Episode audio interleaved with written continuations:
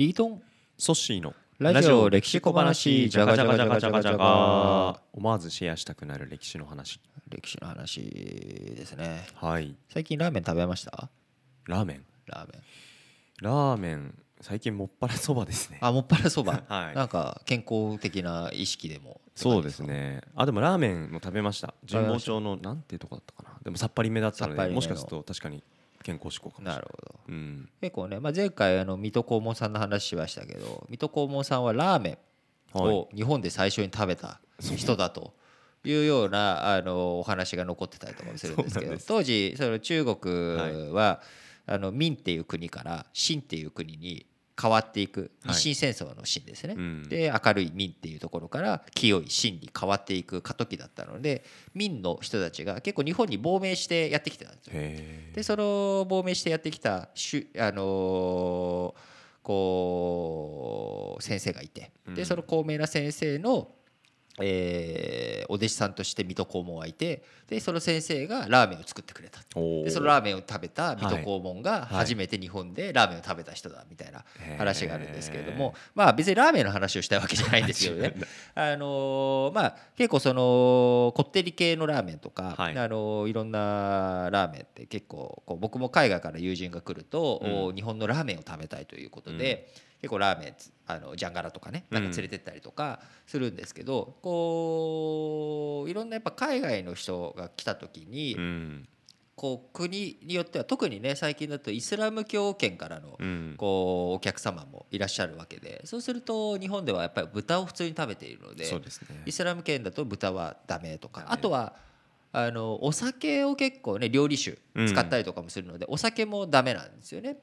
でそうなってくると、まあ、そういったものがきちんと大丈夫かどうかっていうこうイスラム教徒の人が食べれるものかどうかということで、はい。ハラール認証っていう言葉はいはいはいってなんか聞いたことあります、ありますね。あの僕が行くお店そうかわかんないですけど、僕も海外の人と朝ランニングする時あって、朝食選ぶ時にハラルうんうん。対応のお店っていうのを探すことありますね。そのハラール認証っていうこと、まあ、最近日本でも、ね、言葉広まってきてますけれども海外の人特にそのイスラム教徒の人にハラール認証が、えー結構重要だと。でこのハラールっていう言葉自体は許可っていう意味なんですね。認証認証認可する。そうそうそう、ん。許可されている、はい。でこうイスラム教って、まあ、イスラム法体系ってなんか聞いたことあります、あのムチ打ちの刑だったりとか、はい。イスラムのお考ええーイスラム教に基づいて、えー悪いこといいこと。で、うん。悪いことをしちゃったら、えーどういう罰を与えるべきなのかっていうことを体系化させてるものがあるんですけれども、そのイスラム法の体系のことをシャリーアっていうんですが、うんうんうん。その中では5つ分かれてるんですよ。五つ。5つ。1つ目は義務ですね。これはやらなきゃいけないことだっていうことでそれはワージブっていうんですよ、で推奨やった方がいいよそういうこと。ってあマンドゥーブ。あはい。でダメ。それはやっちゃいけないっていうのがハラーム。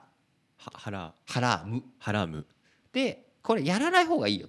はい。マクルーフ、ほでやってもやらなくても構わないものっていうところに許可としてハラールっていうのがあるわけです、はい。で要はハラールっていうのはハラームじゃないっていうことうんをある種認証しているものでもあるので、うんこれは食べた方がいいわけでもないじゃないですか、うん別に食べなくてもいい。でもどっちでも OK っていうもので、うんハラールだよ。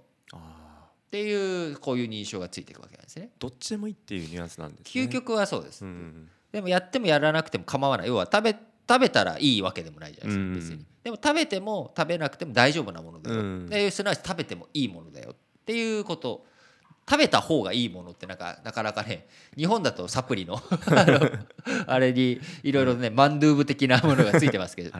推奨だっていう。う、ん。でもなんかそうとか一日野菜は緑黄色野菜。うん。何品目食べなきゃダメだみたいなはい。義務になっている人とかもいますし、うん。まあ、食べ物の世界っていうのはやっぱりいろいろとね、まあ、最近あのこと今月になってから日本はクジラの、はい。えー捕鯨を再開、ね、再開。うん。再開しましたけれども、まあ、そうするとクジラなんていう食べ物は西洋の人からしたらもうダメですよね食べちゃいけないもの、でも僕らの日本の食文化の中ではやっぱりクジラは切ってはねあの切り離せないっていう地域の方とか、い。そういう食文化もあるわけで、まあ、そうなってくるといろんなこういうものをどう感じていくのかってすごく難しいし、うん。最近食べ物のね話でいくと人工肉培養肉。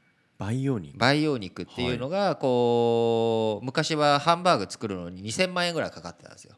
2000万。2000万円ぐらいその培養肉っていうのをはい。人工的に肉を作るっていうのがはい。アミノ酸を使ってみたいな。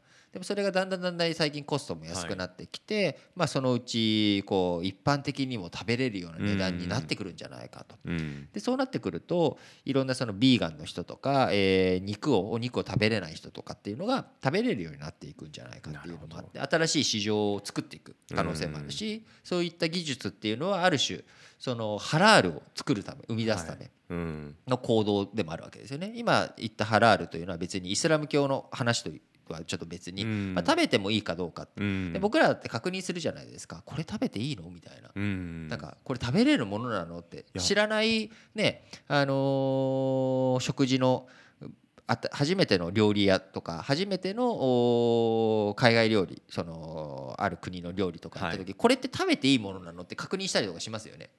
僕この間食べたのがえっと豚の血？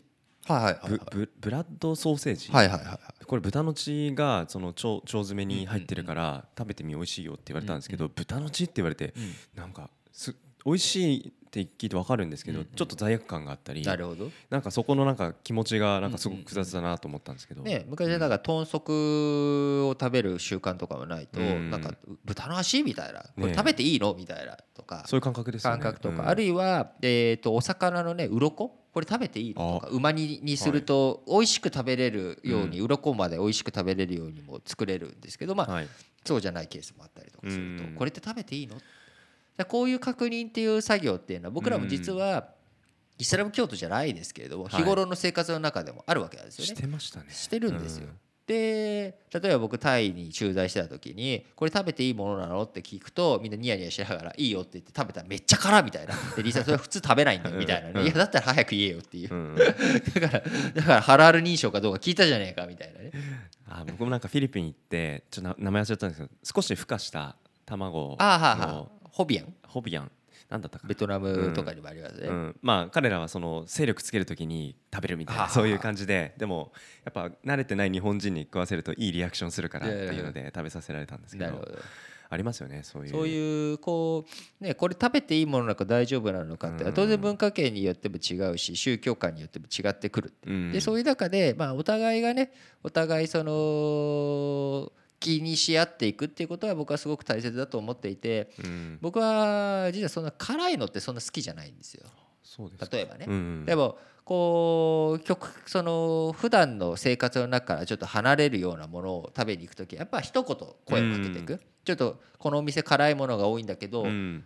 行こうよとかって言われて、あちょっと辛いの苦手なんだけど辛くないメニューもあるかいみたいなこういう会話をねきちっとしていくことがすごく大切で、なんかイスラム教っていろいろ禁止事項が多くて食べれないものがあったりとか、はい。なんかそういうハラール認証しないといけないからすごく面倒くさいとかって思っちゃうのは確かに。